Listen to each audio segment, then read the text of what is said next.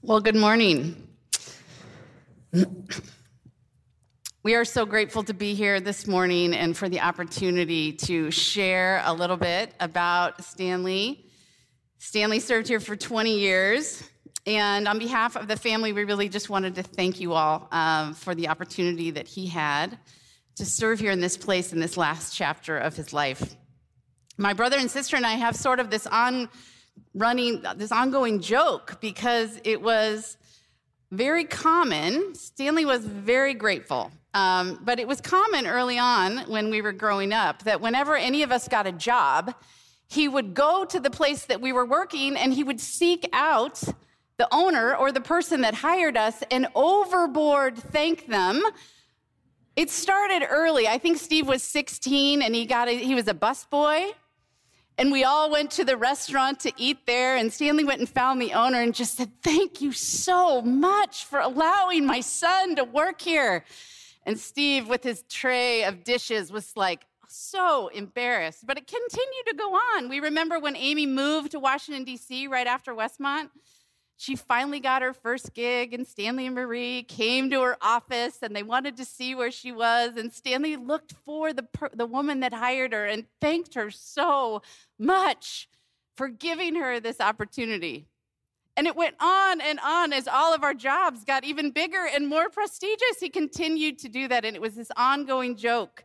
So today we thank you all for allowing him the opportunity to serve in this place. He would always say, Thanks for taking care of my kid. And we would all be horrified because we didn't feel like we were that, you know, we weren't total slackers at that point. We felt like he, we had worked hard, but he was so grateful.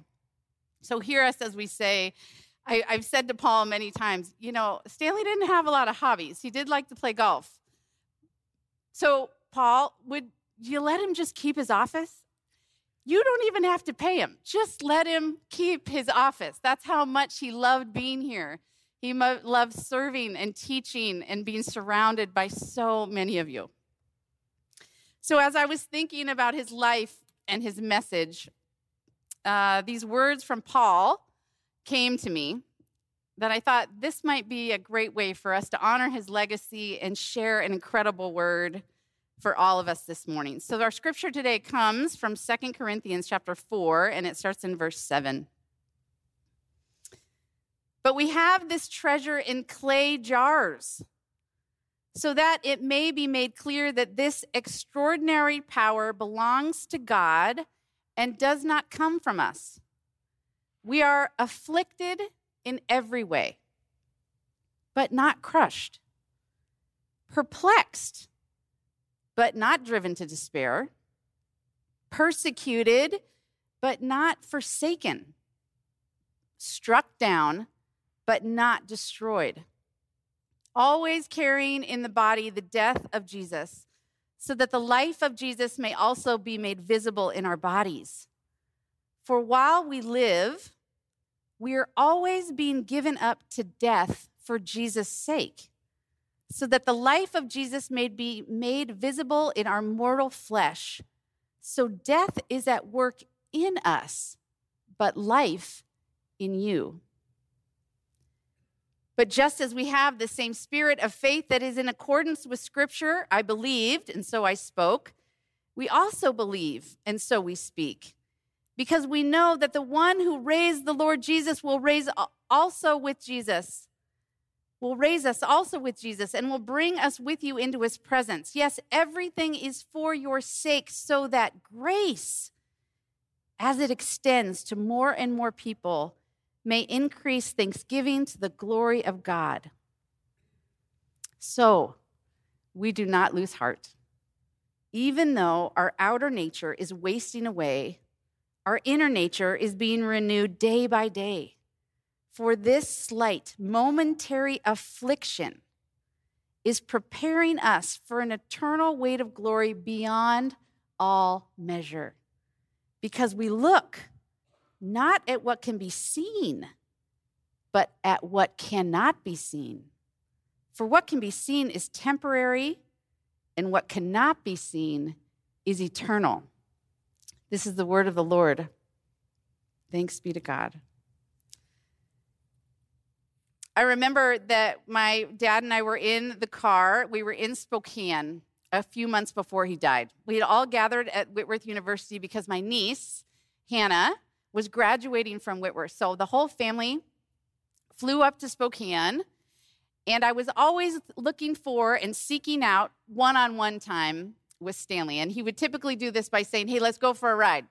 So we made up an errand that we needed to run, and we get in the car, and I knew that whatever question would be coming at me would always be a thoughtful one and one that I'd have to take a second to answer. Because if any of you knew him at all, he was n- not one that tended to chit chat. He wouldn't ask questions like, Oh, how's the weather? Or where'd you get that grill? Or, Oh, how was that dinner last night? He didn't want to talk about a lot of that stuff. He could, he could do it a lot with sports, but there was always something deeper that he was seeking out, right? So, this particular day, I'm driving in the car with him. We're preparing for this big graduation weekend that's coming. And he said, Mint, can you help me understand the world's fascination with longevity?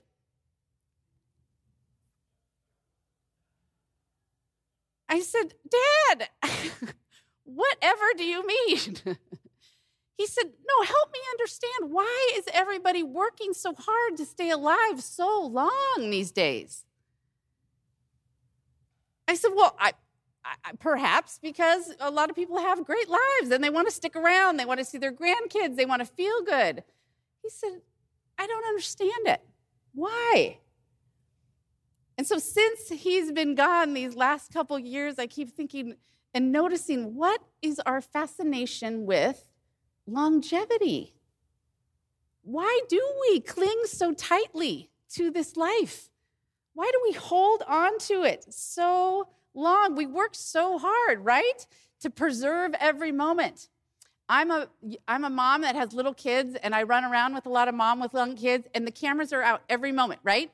We're trying to take pictures, and then we have millions of pictures that none of us know what to do with. But we had to capture the moment. We're trying to preserve it, to hold on to it. Carpe diem, right? This is your one shot. And it's, it's as if we live thinking that this really is it. This is all we have. Let's preserve it. Because if we are honest, if we really start thinking about death, it makes us nervous, right? It actually makes most of us terrified if you really think about it. We naturally fear it. And we've been taught through the scriptures that death is something to be feared, it needs to be destroyed. It's an enemy. And so we are wired to fight against that and preserve this life that we have. So when this pain or affliction comes, we do whatever we can to stop it or to fix it. We see a wrinkle, we want to get Botox. We have pain, we want to get the meds. We're rushing to fix it ourselves because we live in a culture that says you can have it all and you can fix yourself. Preserve it. And even in the church, too often we've been sent a message that if you do all the things that God has asked you to do, if you come every Sunday, if you give generously, then you too will have a long, beautiful, prosperous life. That's not what Paul is reminding us of this morning. Paul is in a situation in which he has planted a church in this town called Corinth, and he has to leave. And after he leaves, there's a group of theologians and some highbrow apostles, they called themselves sort of super apostles. That's what Paul called them. They thought they were just that. And they started questioning Paul because they said, Look at his life. He's a wreck. So these teachers in Corinth start spreading rumors and they're accusing him about lying about seeing Jesus in Damascus. They said he's not legitimate at all because he wasn't one of the original 12. And they convinced these people in Corinth that that was really Paul, if he really is who he claims he is, he is to be, his life wouldn't look so disastrous. Because that what they were thinking is that a, a, a person that has devoted their life to Christ and to the church is going to look the part, right? They're going to have this huge, beautiful church. They're going to wear skinny jeans and have the best worship music, and all the people are going to come. They're going to drive fancy cars. But Paul is writing to them and saying, I have been persecuted, afflicted, beaten, almost died numerous times. I'm in prison, kidnapped. And they're saying, What kind of life is that? That's a life with a faithful God. It sort of reminds me of Job. Remember that story in Job where every, he loses everything, and all of his friends are saying, What kind of life is this? This is a life with God? How could it be so strapped with pain and suffering and be of God?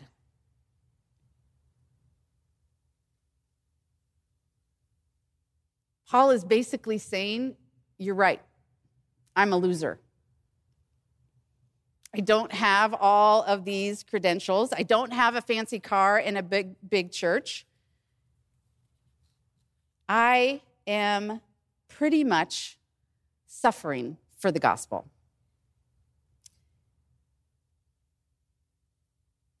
What is going on? How could a faithful, loving God allow all of this suffering to happen? I think for all of us, we can ask, find moments in our life where we've had to ask this question. For us, it was in July of 2019. My sister on July 1st was diagnosed with a cancer. Five days after that, one of my dearest friends, who I'd known and loved for 20 years, passed away of leukemia. And five days after that, we lost Stanley, who we loved and adored who was the center of our family, and we lost him unexpectedly. And I can tell you that there are many moments that all of us ask, Where is God in this? What is going on? This is a wreck. We have pastors in our family too, actually. Well, three. We had three in our family. We've been faithful. We've done all the things. Marie is a Baptist since she was so small, the most strongest one of all of us. What is going on that all these things started to come undone? Have you asked those questions? The interesting thing here is that Paul says, Yes, all of these horrible things have happened to me, but we have treasure in clay jars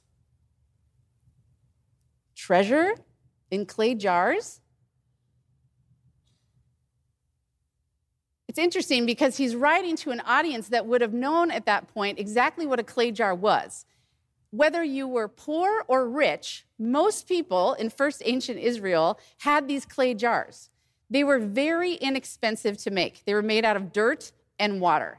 And what is incredibly interesting, they were used for kitchen, kitchen tools, they were used to store things. They were used in all of these ways. So when Paul says clay jars, everybody goes, Oh, I, have clay jar. I have 10. But they break easily. They are very, very fragile. So Paul's saying we have these bodies that we've been given that are pretty ordinary and break very easily. But what is precious about our bodies is that we have a treasure stored within them. And that is Jesus the Christ. There was an ancient proverb that I heard a friend tell one time the story about an elderly Chinese woman who had two large pots. And so she picked up her long stick each day and the pots would hang on both ends, and she would carry them across her neck to gather water. One of the pots had a crack in it. So when she would walk home, the water would leak out of the pot. At the end of these long walks from the stream to her house, the cracked pot would come home and it was half full. This went on for two full years. And then this proverb goes that the pot looks at the woman and says, I have a crack. I'm useless to you. Why do you continue to gather water up within me? And she says, Oh, well, don't you see all the flowers on your side of the path? Every day as I walk back, you water the seeds, and all of these flowers blossom because of your cracks. And I gather up these flowers and I decorate the tables because of you. My friends, we are a bunch of crackpots. We are crackpots. We have these leaks. We have these things that are ailing. And we have had so much suffering, all of us. Paul even says death is at work in us every day. But he says this is the joy of it, actually.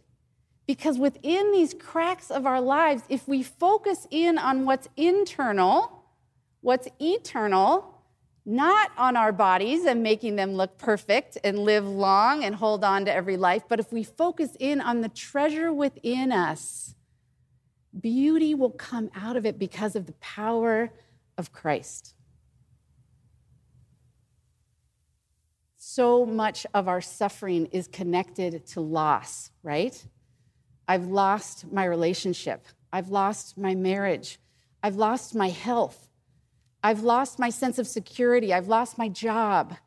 In these pandemic times, we've lost so, so much. And what happens when we lose things is when we start to grieve. And as I've learned about grief these last couple years, grief makes us mad. It makes us so stressed and disoriented because we've lost something so dear to us. And so we spend so much time eagerly looking to restore that thing that was lost, right? If I had this back, if we had him here with us, if we had more security. So suffering is always connected to loss.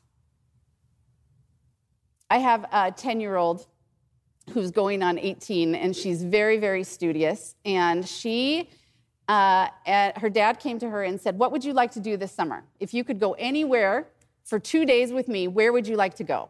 And she perked up and she said, The University of Oregon.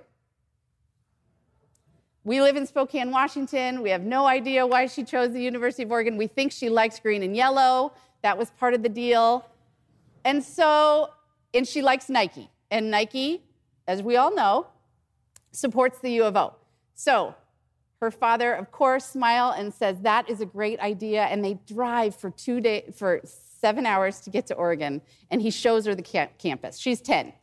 We all thought she was on a college tour, but she's not. She's 10. She just wanted to see it. But as she was there, she recognized that one of the football players on U of O, she had that football card because she's a collector like her father and is starting to collect all of these sports cards. So when she came home, she was very eager to go find this card. We had recently flipped her room and had moved her out of her room downstairs, so you can only imagine a lot of things were moved and shuffled around. There was a lot of chaos in our house. And so she starts to scurry around and scurry around looking for this football card. And after a few minutes, she comes in and she falls into my arms and she says, I can't find it anywhere. It's so important now because we figured out that that player had a connection to the University of Oregon and the value of that card is going to go up and I need to find it. And so I tried to comfort her for a while and I said, hmm, I go, Your dad finds everything. I'm pretty sure that he's going to find it. And then Kyle walked in right at the wrong moment and he said, I think I might have thrown it out.